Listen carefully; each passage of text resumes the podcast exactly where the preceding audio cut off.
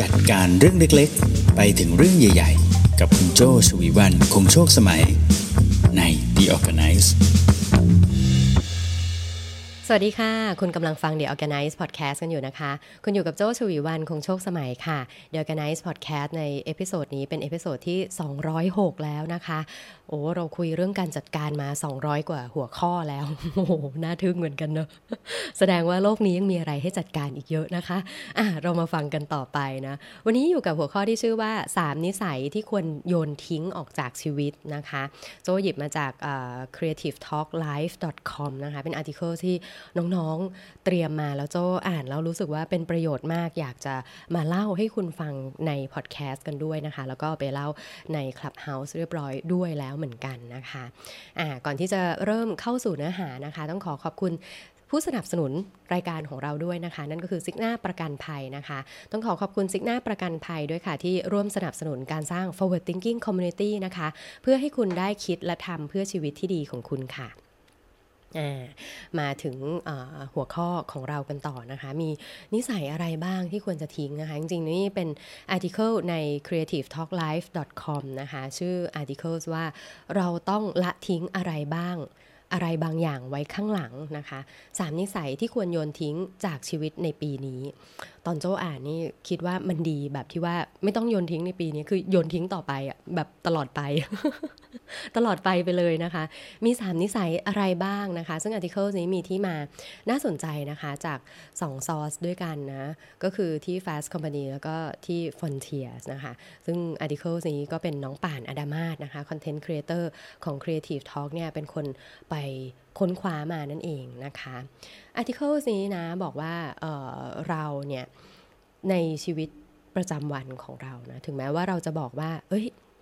วันนี้ตื่นเช้ามาฉันไม่ได้เลือกชีวิตแบบนี้ เจ้านายบอกให้ทำอย่างนั้นประเทศบอกให้เป็นแบบนี้อย่างเงี้ยใช่ไหมเรามักจะบอกเรามักจะบ่นว่าชีวิตนี่มันไม่ใช่ชีวิตของฉันจริง ๆ ฉันทำตามคนอื่นเยอะแยะมากมาย แต่งานวิจัยนะ เขาหาตัวเลขมาแล้วนะว่า 40% 40%ของสิ่งที่คุณทำในชีวิตประจำวันเนี่ยถูกกำหนดด้วยพฤติกรรมของคุณเองอ่าถึงคุณจะบอกว่ามันมีหลายเรื่องมาคอนโทรล แต่จริง ๆ แล้วเนี่ย 40%เลยนะของสิ่งที่คุณทำเนี่ยถูกกำหนดโดยพฤติกรรมของคุณเองนะคะ ใครนะที่บอกเรื่องนี้ นั่นก็คือคุณ Gretchen Rubin นะคะ ซึ่งเป็นผู้เขียนหนังสือ The Four Tendencies นะคะ แล้วก็ยังเป็นผู้สร้างแอปพลิเคชัน Happier นะคะ โจยังไม่ได้ลองใช้นะ เดี๋ยวว่าจะลองไปดาวน์โหลดมาดูแอปพลิเคชัน Happier นะคะ เป็นแอปพลิเคชันที่ช่วยให้เราได้ติดตามอุปนิสัยบางอย่างของเรานะคะ แล้วก็ฝึกนิสัยที่เราอยากให้เป็นอารมณ์น่าจะคล้ายๆ habit tracker นะคะ ก็คือเออเรา เช่นเราอยากจะดื่มน้ำให้ครบวันหนึ่งเนี่ยอย่างน้อย 2 ลิตรนะ2ลิตร 8 แก้ว 10 แก้วอ่าใช่ไหมเราอยากจะอ่านหนังสืออย่างสม่ำเสมอ เราอยากจะออกกำลังกายให้ได้อาทิตย์ละ 3 ครั้งเนี่ยเราก็ track ตัวเราแล้วเราก็ประเมินว่าเอ้ยทำได้สม่ำเสมอไหมทำได้ถึงขนาดนี้ไหมอะไรอย่างเงี้ยนะคะ ซึ่งไอ้เจ้าการฝึกพฤติกรรมหรืออะไรแบบนี้มันเป็นหนึ่งในความเชื่อของคุณเกรเชนนะคะ ซึ่ง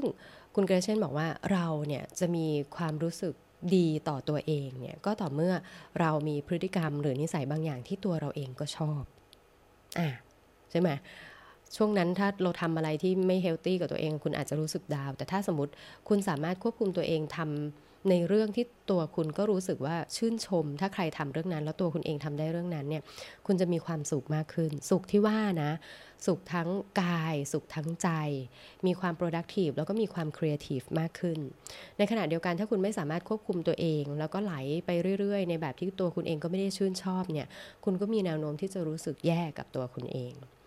ดังนั้นนะการปรับ อุปนิสัยการปรับหลาย ๆ เรื่อง เพื่อให้ตัวคุณเองรู้สึกชื่นชมในตัวเองเนี่ยก็มีแนวโน้มจะทำให้คุณมีความสุขทั้งกายและใจมากขึ้นนั่นเอง ทีนี้คุณเกรเชนก็เลยรวมมานะว่ามันมีอยู่ 3 นิสัยสามนิสัยที่เป็นโดยรวมเลยนะ ที่ถ้าคุณโยนทิ้งไปนะ คุณจะมีความสุขกับตัวคุณเองมากขึ้นอ่าสามนิสัยที่ว่านั้นมีอะไรบ้างมาลองฟังกันดูนะคะ นิสัยแรกค่ะก็คือเลิกได้แล้วนะ เลิกเอาพลังจิตใจไปไว้กับสิ่งที่ไม่สามารถควบคุมได้ อืม เลิกเอาพลังของจิตใจไปไว้กับสิ่งที่ไม่สามารถควบคุมได้ หมายถึงอะไรนะคะ หมายถึงปัจจุบันนะ มันก็ยังมีไวรัสอยู่ ต้องบอกว่ายังอยู่นะอยู่ถึงแม้มันจะชื่อโควิด -19 ค้นพบตอนปี 19 ใช่ไหม2019 นะ แต่มันอยู่กับเรา ปี 2020 เต็มเต็มปี 2021 อีกเต็มเต็มปี เราอยู่กับมันมา 2 ปีแล้วเนาะเออ ใน 2 ปีนี้นะ มันก็จะเป็นช่วงเวลาใหม่ที่เราก็ไม่สามารถที่จะควบคุมอะไรหลายหลายอย่างได้เลยใช่ไหมคะข้อนี้โจอินมากเลยนะ เพราะแอบรู้สึกว่าตัวเองเนี่ยโดนมาก ๆ เลย ในช่วงนั้นเนี่ยช่วงที่เราไม่สามารถควบคุมอะไรได้ เพราะว่าตัวโรคมันก็ยังไม่นิ่ง ทุกวันนี้เป็นไงคะกลายพันธุ์แล้วเนาะ เป็นโอมิครอน ล่าสุดนี่เดลต้าบวกโอมิครอนเชื่อไหมโจว่าโควิดเองก็ยังควบคุมตัวมันเองไม่ได้เลย มันก็ยังกลายร่างอยู่เลย แต่ตัวเราเองเนี่ยหลายครั้งที่เผลอเลยนะ เผลอคิดว่าเราจะเอาชนะทุกสิ่งอย่างนี้ได้ อืมในความเป็นจริงนะมันจะมีบางสิ่งที่เราทำได้เพื่อให้เรารู้สึกปลอดภัยใช้ชีวิตได้อย่างมีประสิทธิภาพมากขึ้นก็คือการวางแผนต่างๆเนี่ย โจ้เนี่ยแหละ คนหนึ่งเลยที่ชอบวางแผนต่างๆ เพราะว่าเรากลัวค่ะ เรากลัวว่าถ้ามันพลาดขึ้นมาเราจะรับมือกับมันไม่ได้ใช่ไหมเรากลัวว่าถ้าเราพลาดขึ้นมาแล้วแบบเฮ้ยเอฟเฟกของมันนี่แบบมันจะแย่มากฉันจะตายไหมอะกับการพลาดเรื่องนี้แบบนี้ใช่ไหมคะแต่ในความเป็นจริงแล้วเนี่ยคุณพลาดได้นะ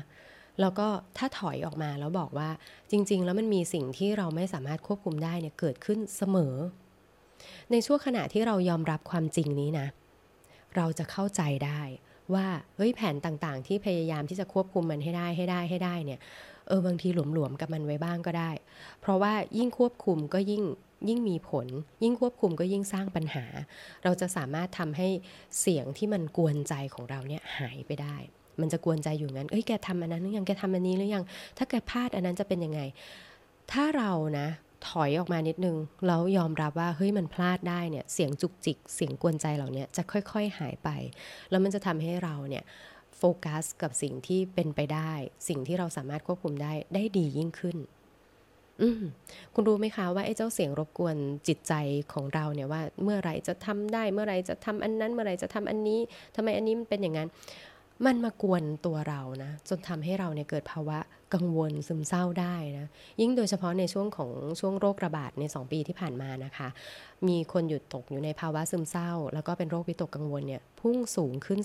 30%เมื่อเทียบกับปีก่อนหน้าที่จะมีโควิด อืมทีนี้มันแก้ไขได้ยังไงนะแก้ไขยังไงไอ้ใจเราที่มันชอบไปคลุกอยู่กับไอ้เรื่องที่มันควบคุมไม่ได้เนี่ยมันมีเทคนิคหนึ่งค่ะที่ชื่อว่า mental time travel mental time travel นะ ซึ่ง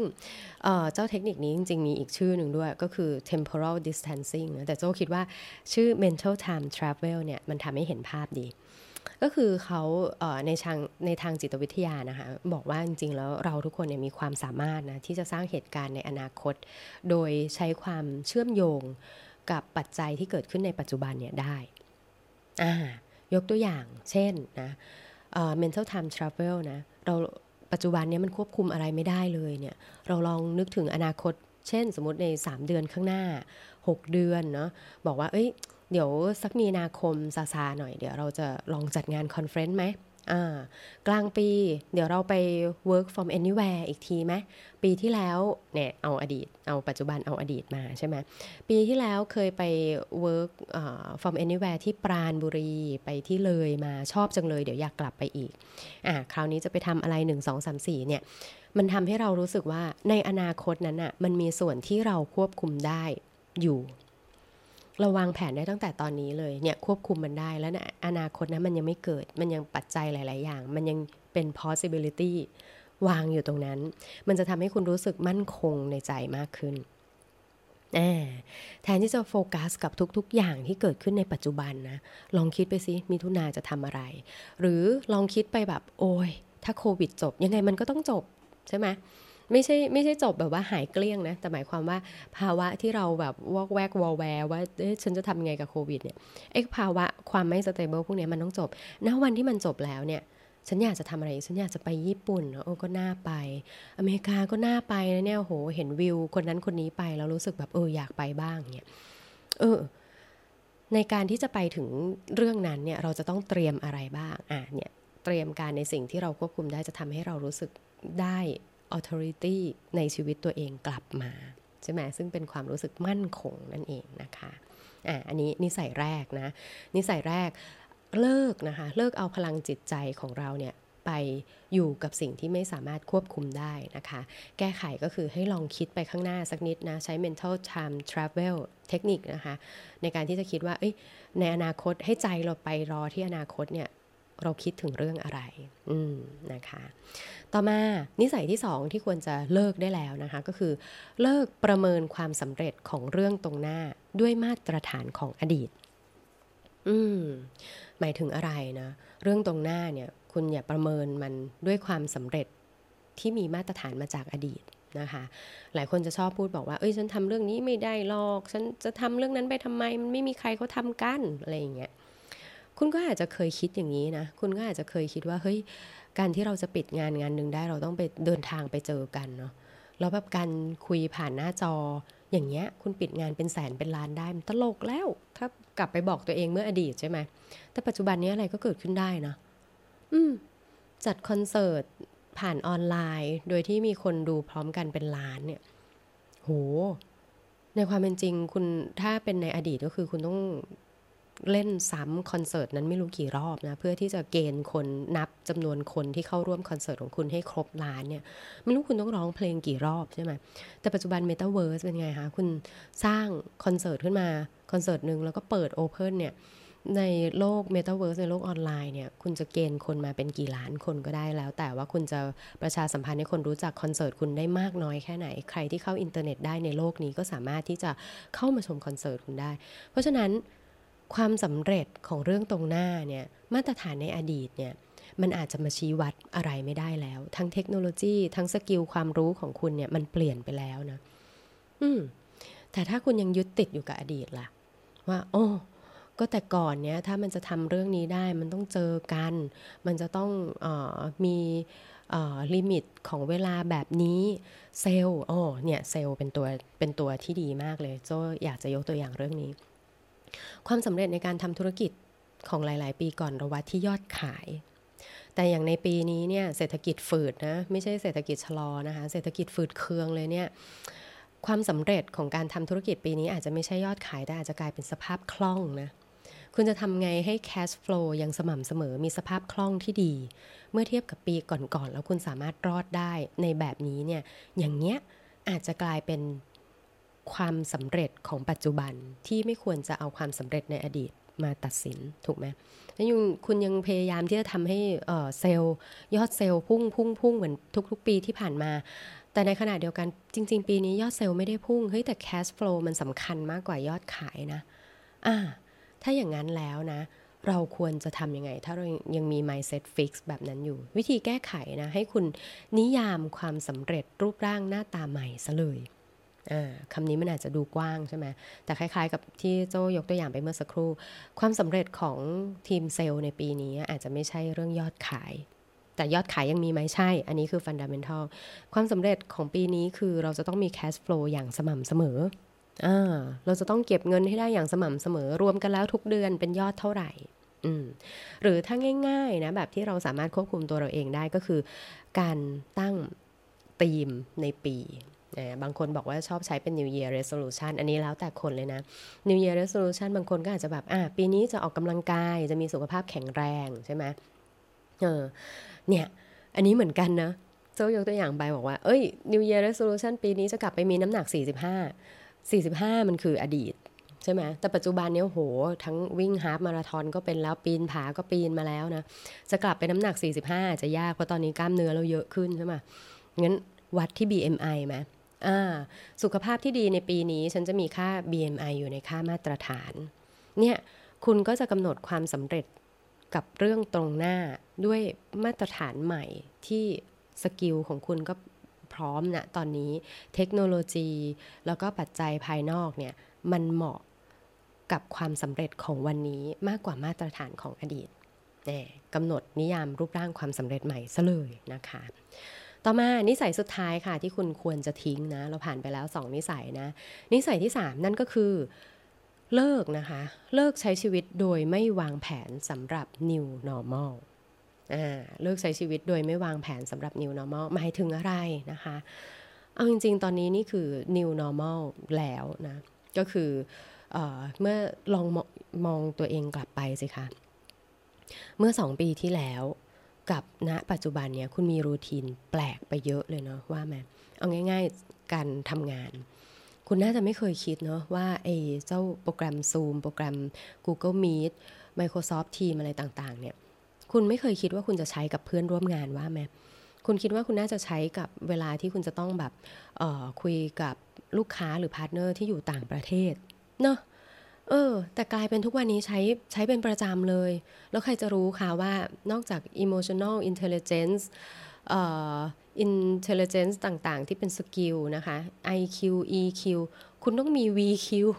virtual intelligence ด้วย โอ้โห ต้องใช้ชีวิตใน virtual อย่างคล่องแคล่วเนาะ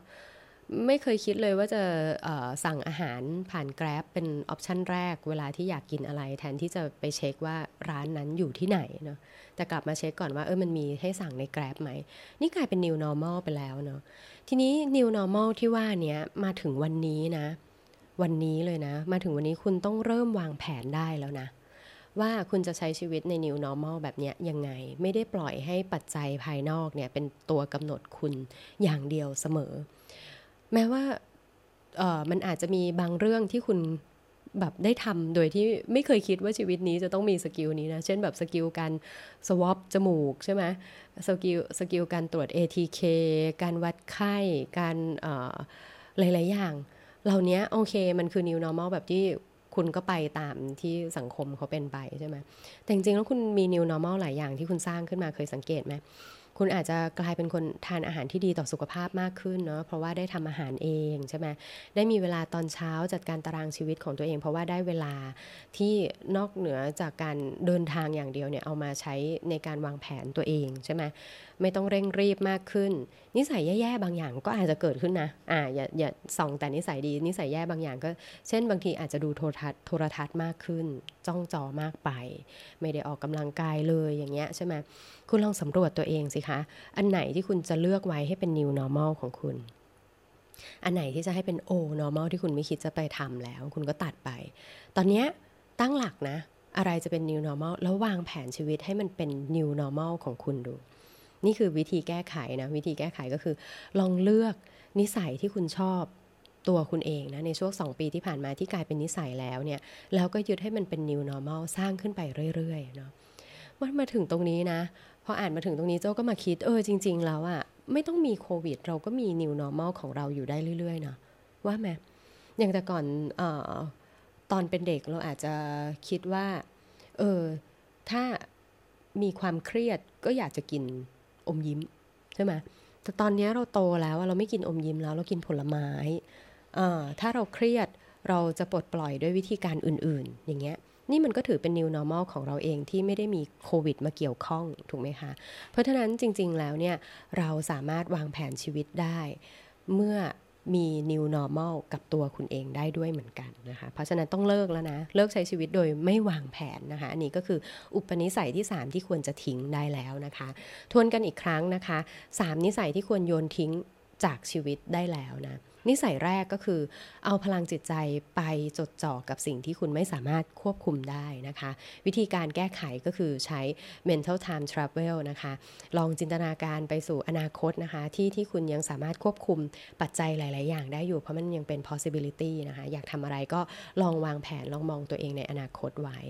นิสัยที่2นะคะเลิกนะเลิกประเมินความสำเร็จตรงหน้าด้วยมาตรฐานของอดีตนะคะ ตัวคุณเองในอดีตอาจจะมีสกิล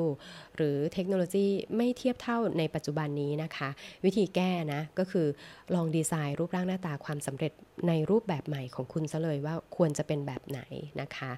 ะเรื่องอดีตจะได้ไม่เป็นเรื่องที่คุณจะต้องไปนั่งคิด จดจ่ออยู่กับมันนะคะ นิสัยที่3นะคะก็คือเลิกนะเลิกใช้ชีวิตไม่วางแผนกับรูปแบบ new normal ของตัวคุณเองนะคะ อืม